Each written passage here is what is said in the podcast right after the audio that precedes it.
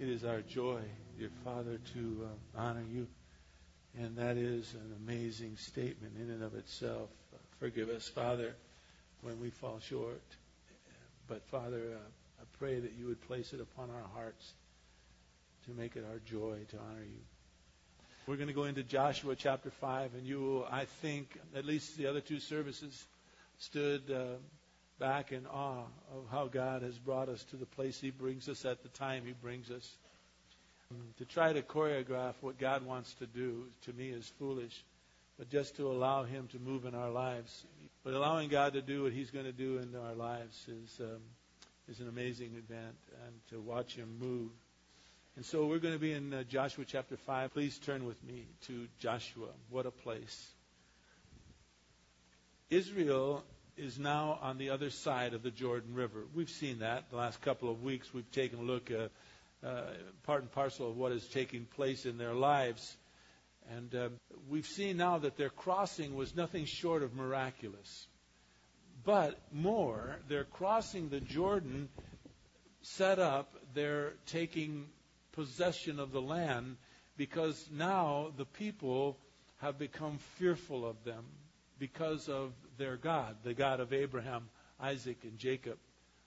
Read with me, please, in, in chapter 5, verse 1. It came about when all the kings of the Amorites who were beyond the Jordan to the west, and all the kings of the Canaanites who were by the sea, heard how the Lord had dried up the waters of the Jordan before the sons of Israel until they had crossed, that their hearts melted and there was no spirit in them any longer because of the sons of Israel.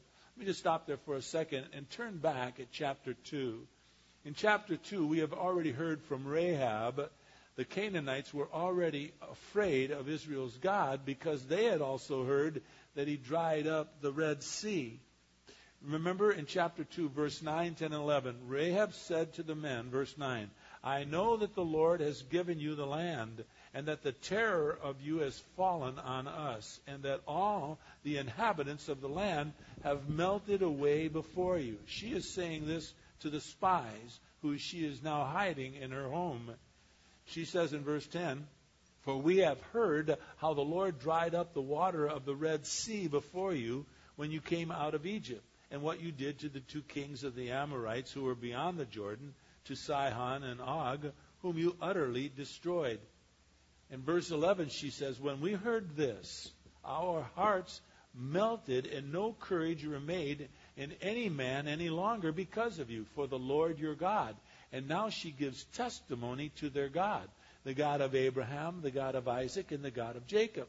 And she says at the end of verse 11, Because your God is God in heaven above and on earth beneath. Well, as we're going to read here in chapter 5, now we turn back, please. God has something more to do with Israel before he allows them to go into battle. And it's a very important time in their lives. He is going to set up and renew his covenant with the people. I want you to note when we read here, the people were disobedient to God on two levels. One, because they lacked courage. Two, because they lacked integrity. Number one, they were discouraged and they were afraid to go into the land when God says, I have given you the land. And then they sent 12 spies. Remember? 10 of them came back. 10 of them said, We can't get them. We cannot take these people. They're too big. They're too strong. We're like grasshoppers in their sight. Two of them, Joshua and Caleb, said, Oh, no, on the contrary. God has given us this land. We can take possession of the land. And so they didn't go into the land. Okay, they were afraid. That's somewhat acceptable. But secondly, when they wandered in the wilderness for 40 years, they were disobedient because they neglected to circumcise their children. This you're going to see is an abomination before the Lord. Because what they did and what they failed to, do is, to me, the most despicable of things. And that is, that they kept away from their children the blessings of God because of their disobedience. And I promise you, I vow before God and I vow before you, I will not allow that to happen in our church and to our families. I will, to the best of our ability, present Jesus Christ to our young people so that they know the promises that they have and the joy that they can have in serving the Lord. So let's read and see where they fell short, and let's see how that applies so perfectly to our lives where we are today in this tumultuous uh, time that we are living. Read with me from verse 2 to verse 9. We've already read verse 1 of chapter 5. At that time, in verse 2, the Lord said to Joshua, Make for yourselves flint knives and circumcise again the sons of Israel the second time. So Joshua made himself flint knives and circumcised the sons of Israel at Gibeah, Hera Aloth. And this is the reason why Joshua circumcised them. All the people who came out of Egypt, who were males, all the men of war, died in the wilderness along the way after they had came out, after they had come out of Egypt. For all the people who came out were circumcised, but all the people who were born in the wilderness along the way as they came out of Egypt had not been circumcised. Folks, that's disobedience. For the sons of Israel walked 40 years in the wilderness until all the nation, that is, the men of war who came out of Egypt, perished because, because they did not listen to the voice of the Lord, to whom the Lord had sworn that he would not let them see the land which the Lord had sworn to their fathers to give us, a land flowing with milk and honey. And their children, whom he raised up in their place, Joshua circumcised for they were uncircumcised because they had not circumcised them along the way. Disobedience. Now it came about when they had fi- finished circumcising all the nation that they remained in their places in the camp until they were healed. Then the Lord said to Joshua, Today I have rolled away the reproach of Egypt from you. So the name of that place is called Gilgal to this day. Gilgal meaning rolling away the reproach. The reproach was the disobedience of the parents towards their children and their disobedience towards their God. Now, what I want to prove to you today out of this place in Scripture is that that was a major catastrophe in the lives of these people. Not only did they wander in the wilderness for 40 years, not only did they not get to go into the promised land, but they also were disobedient to God towards their children and towards his covenant that he had with them. And he has given you and me a covenant as well. We have promises that God has given to us, and we cannot forsake these promises because of the times in which we live or the circumstances that we're under. Let's pray first. Father, please, please I beg of you to open up our hearts and our minds and our, our eyes so that we might behold wonderful things from your word. Teach us, Father, a, a marvelous lesson from the word of God, especially in these times in which we are now living. Uh, times that some of us have never expected and some have never seen, maybe heard of from our parents or grandparents. And now we are living, Father, in a time that we need to draw upon our strength and our courage and who you are and trust in you as never before. So, Lord, would you please move me aside? This message is too current. It's too important for us as a family.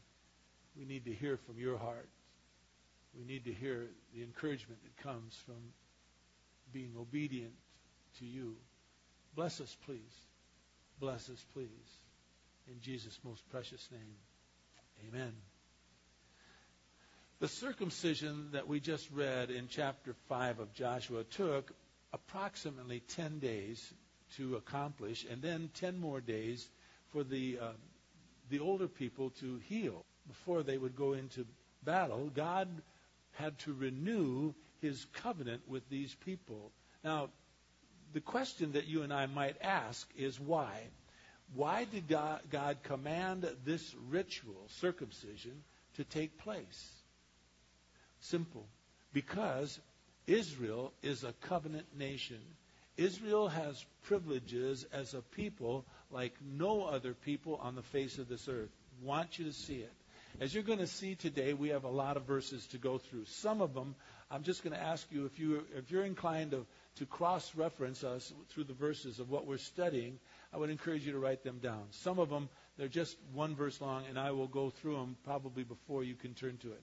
On the others that I want you to turn to, like uh, to turn to Romans chapter nine, that I would like to ask you to do because I want you to read this with me.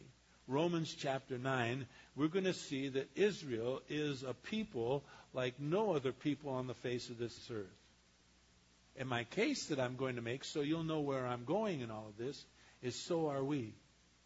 Like them, we have we have promises from God that are like a covenant with us. Romans chapter 9 Paul says these words, perhaps one of the strongest, most amazing statement that you will ever read within the Word of God.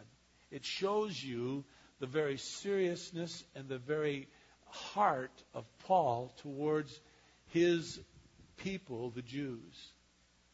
In pleading with them, Paul says in Romans chapter 9, verse 3, he says, I wish, I wish, Paul says, that I myself were accursed, separated from Christ for the sake of my brethren, my kinsmen, according to the flesh. In other words, the Jews. He is saying, I only wish that you could hear what I'm saying to you. I wish so much, I wish that I was accursed. I wish that I was separated from Christ so that you might comprehend what I am going to say to you. He goes on to say, You, verse 4, who are Israelites, to whom belongs, now I'm going to add words here, but you'll be able to read verse 4. To whom belongs adoption as sons, to whom belongs the glory, to whom belongs the covenants. Now that's what we're going to be studying in Joshua today. Joshua chapter 5. To whom belongs the covenants, to whom belongs the giving of the law and the temple service, and to whom belongs the promises of Almighty God. You who are, he says, the fathers, and from whom is the Christ. In other words, through your line, Israel, came the Messiah, according to the flesh, who is over all. God blessed forever. Amen. And so these covenant, this promise, this sign of circumcision was a major, major deal in the life of Israel. And let me explain why. Would you please now turn with me back towards Joshua, but go to the first book in your Bible, Genesis chapter 17. While you're just looking for Genesis chapter 17, listen, please, because I want to mention two other places in Scripture. Two places you don't have to turn to, but if you want to look it up later, you can. God gave his covenant first and foremost to Abram, whom later he changed his name to Abraham. When he formed the nation of Israel, God called Abram out of Ur of Chaldees and said to him, Genesis. This is now you're in Genesis 17, I know, but listen to Genesis chapter 12, verses 1, 2, and 3. Just listen.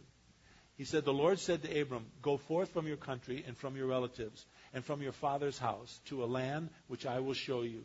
And I'm going to make you a great nation. I'm going to bless you. I'm going to make your name great. You shall be a blessing. And God says in verse 3 of Genesis chapter 12, I will bless those that bless you, and the one who curses you, I will curse, says God. In you, Abram, all the families of the earth will be blessed. All the families of the earth will be blessed. Later on, in Genesis chapter 15, God appears again to Abram and said, Abram, because of who you are, I'm going to make you a great nation. Abram reasons with them, I'm old. I'm really old. So Abram says to God in the in the 15th chapter, he says to him, You tell me I'm going to be a great nation.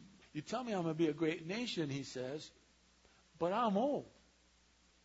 and I'm not going to be able to give you a son. God says, Oh, you'll be able to give me a son. And you, he says, Look up in the stars. He says, See how many stars you see? That's how many people there are going to be that are going to come from you.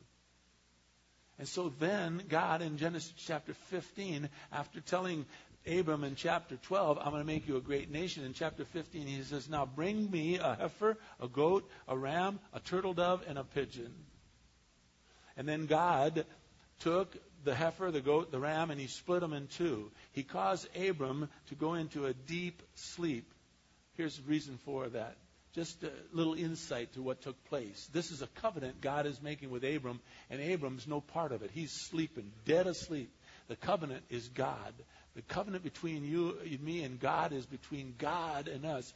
We have no part in it except to believe. And our covenant happened upon the cross some 2,000 years ago. Our promise of eternal life has been given to us. So, God takes this heifer, this goat, this ram, splits them in two, causes Abram to go into a deep sleep, and God passes through the sacrifice, sealing his covenant with Abram. Now, here is the sign of the covenant that God gave Abram in chapter 17, where I asked you to turn. Later on, God gave the sign of circumcision to seal his promise, his covenant with Abraham and with Abraham's descendants. Look at chapter 17 of Genesis, verse 9. God said further to Abram, Now, as for you, you shall keep my covenant. This is not a suggestion, this is a command from God. You shall keep my covenant, you and your descendants after you, throughout their generations. Verse 10 This is my covenant. Pretty simple. Let's read what it is. Which you shall keep between me and you and your descendants after you. Every male among you shall be circumcised. You shall be circumcised in the flesh of your foreskin, and it shall be the sign of the covenant between me and you. Now, how serious is God? Look at verse 12. Every male among you who is eight days old shall be circumcised throughout your generations. Even a servant who is born in your house or who is bought with your money from any foreigner who is not one of your descendants, that servant, verse 13, who is born in your house or who is bought with your money shall surely be circumcised. Thus shall my covenant be in your flesh for an everlasting covenant. But, verse 14, really key. To the uncircumcised male who is not circumcised in the flesh of his foreskin, that person shall be cut off from his people. He has broken my covenant. The uncircumcised does not have God's promises, God's blessings. Can you see even a little bit why I am so angry with those people who wandered in the wilderness who did not pass along to their next generation the blessings of circumcision, the promises of God. What the parents were doing was cutting off their kids from God's blessings. Can't let that happen. That is a despicable thing that they did there in the wilderness. We read through Joshua chapter 5 and we see that they didn't circumcise their children and we go, okay, but no, it's not just okay. They cut off for their kids the blessings of God. We cannot do that. Thus, this covenant, circumcision, reminded the Jews that they belonged to the God of Abraham, Isaac, and Jacob, the God of Israel. And they were under obligation, therefore, to obey him so as not to break off this covenant, this promise between God and them. I'm going to read you these verses. You don't need to turn there. Exodus 19, 5 and 6. He says, If if you obey my voice and keep my covenant, then you shall be my own possession among all the peoples of the earth, because the earth is mine, says God. And you shall be to me a kingdom of priests. You shall be to me a holy nation. These are the words God says to Abraham that you shall speak to the sons of Israel. And they neglected to do that. So God gave Israel his promise, his covenant, circumcision. This was a permanent mark upon their bodies. It was there to remind them that they were special, separated, a holy nation of people, that they were to maintain their purity before God within their marriages, within their families, within the societies, societies that they started, and especially in their worship of God, the God of Abraham, Isaac, and Jacob. This was their call upon their lives. The call upon their lives. Circumcision. The covenant between them and God. But watch. Turn with me now to 1 Peter chapter 2. This is also your and my call as well. Our call is not the sign of circumcision. Our call is the call of faith. We too are a holy people, separated, set apart for God. Look what Peter says in 1 Peter chapter 2. 1 Peter chapter 2, verse 1. Therefore, Peter writes, putting aside all malice and all guile and all hypocrisy and all envy and all slander, like newborn babies, long for the pure milk of the word. Look up. This is what he's talking about right here. He's saying, long for this, the pure milk of God's word, that by it, by this, your Bibles, by the Word of God, you may grow in respect to salvation if if you have tasted the kindness of the Lord. The kindness of the Lord was giving us his son on the cross so that we might have everlasting life. Look what he says in verse 4. And coming to him to as a living stone, rejected by men, but choice and precious in the sight of God, now watch, verse 5. You also, you also, as living stones, are being built up as a spiritual house for a holy priesthood to offer up spiritual sacrifices acceptable to God through Jesus Christ. For this is contained in Scripture. Behold, I lay in Zion a choice stone, a precious cornerstone, and he who believes in him shall not be disappointed. This precious value then is for you who believe. But to those who disbelieve, the stone which the builders rejected, this became the very cornerstone, and, verse 8, a stone of stumbling and a rock of offense. For they stumble because they are disobedient to the word. And to this doom they were also appointed. But you, verse 9, but you folks, just like Israel, you and I are a chosen race of people. We are a royal priesthood of people. We are a holy nation of people. We are a people for God's own possession that we may proclaim the excellencies of Him who has called us out of darkness into this marvelous light. For you once were not a people, but now you are the people of God. You had not received mercy, but now you have received mercy. And so our call upon our lives is similar to this call that we are seeing here in Joshua chapter 5. The only difference is they had the sign of this covenant between them and God, which is circumcision. You and I today have this sign of this covenant, this promises that God has given us through the cross, through Jesus Christ, who died on the cross for our sin who has given us blessings beyond our wildest dreams. It is his covenant with us to be a chosen people, to be a people who are a royal priesthood, to be our people who display the excellencies of him. We are a people who were once in darkness and who are now in light. Back, please, to Joshua chapter 5.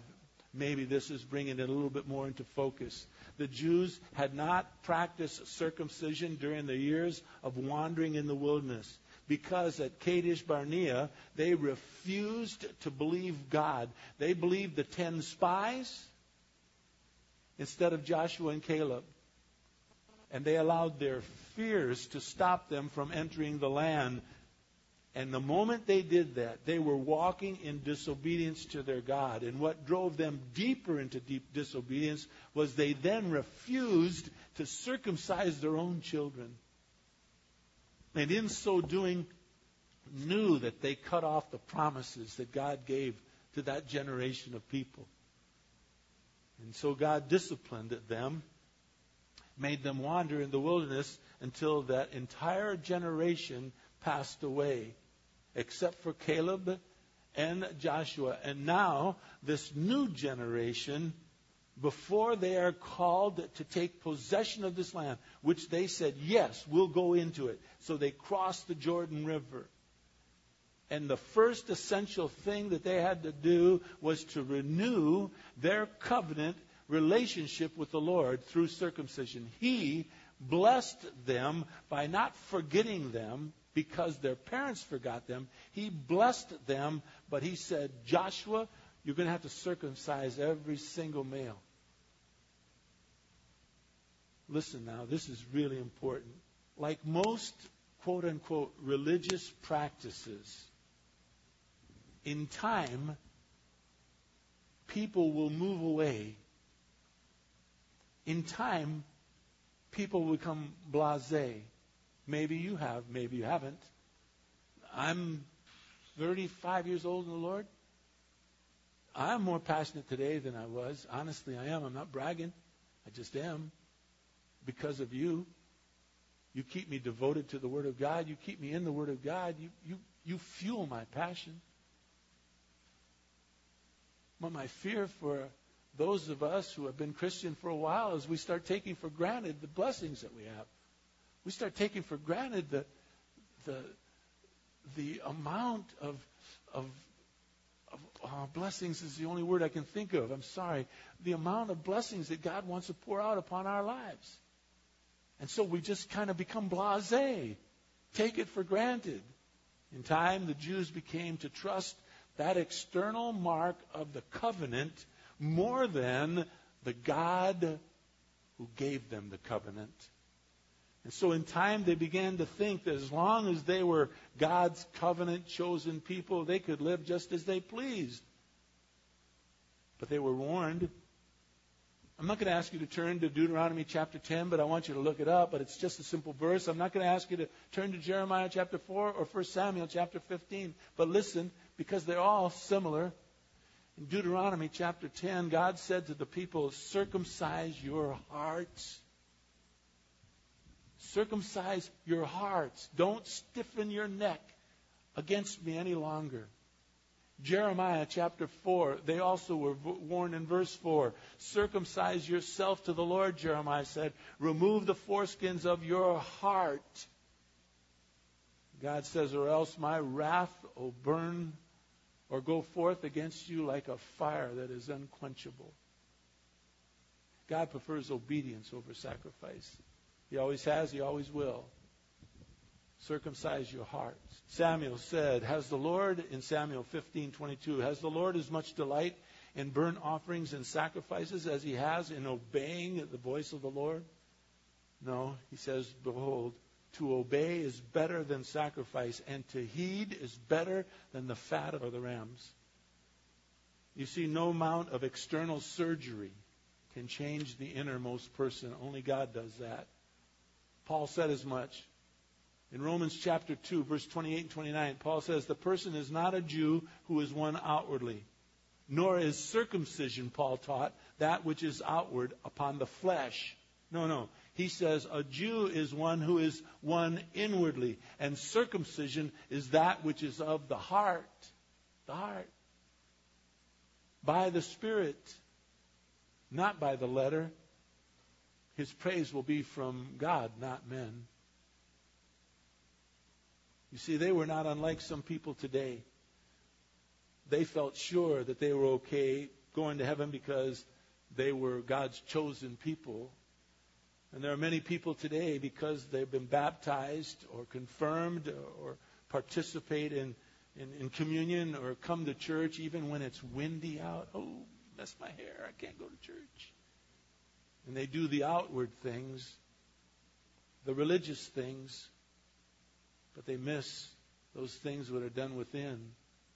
Listen, please, every single one of you whom I love so much. I love you more than I can ever put into words. I love you so much.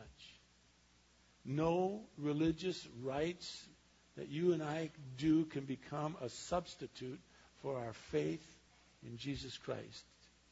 For by grace, you and I have been saved through faith, and that not of ourselves. It is a gift of God. It's not a result of works, so that none of us might boast. That's Ephesians 2 8 and 9. Now I want to close with this thought. Turn back to Joshua chapter 5 and look with me again at verse 8. Let me show you the courage of these people. It came about when they had finished circumcising all the nation, verse 8 of Joshua 5, that they remained in their places in the camp until they were healed. It took, it took a long time for them to circumcise all the males. And it took a long time, at least 10 days, at least 10 more days, to heal them. Can you imagine how vulnerable they must have felt? Here they are lying in Gilgal, which is just a stone's throw, if you would, from Jericho, the people that they were going to go to war against. And all the men who are able to fight are now disabled due to the circumcision. They remembered, I'm sure, the scriptures that taught in Genesis chapter 34 when Jacob's two sons, Simeon and Levi, went into the enemy's camp because they overheard that the enemies all were circumcised. And they went into the camp, and one by one, they went and killed all of the men because the men were unable to fight them back. These people knew of this. They heard of this. And yet they still obeyed the word of God. Therefore, it took faith. It took courage for Joshua and for the people who crossed over the Jordan River to obey the Lord, but their obedience of the Lord is and was the secret of their success. I want you to read with me again Joshua chapter 1, verses 6, 7, 8, and 9. It's just a place that we'll come back to once in a while. The Lord said in verse 6 Be strong and courageous, for you shall give this people possession of the land which I swore to their fathers to give to them. The Lord then said in verse 7 Only be strong and very courageous, and be careful to do according all the law which Moses my servant commanded you. Do not turn from it to the right nor to the left, so that you may have success in wherever you go. He is saying, Don't turn from these pages of this, the law. Hold close to it Hold on to it. Don't turn away from it either to the right or to the left. Verse 8 This book of the law shall not depart from your mouth. You shall meditate on it day and night, so that you might be careful to do according to all that is written in it. For then you'll make your way prosperous, and then you're going to have success. Verse 9, he says, Have I not commanded you? Be strong, be courageous, don't tremble, don't be dismayed. The Lord your God is with you wherever you go. I say to you in this time in which we live, you and I need to allow our courage and our strength to be found only upon the Word of God. And the God whom loves us and whom has given his life for us and who has made a covenant with us that he will bless us and he will care for us. We are, we are to allow the Word of God and the Word of God alone to be our success.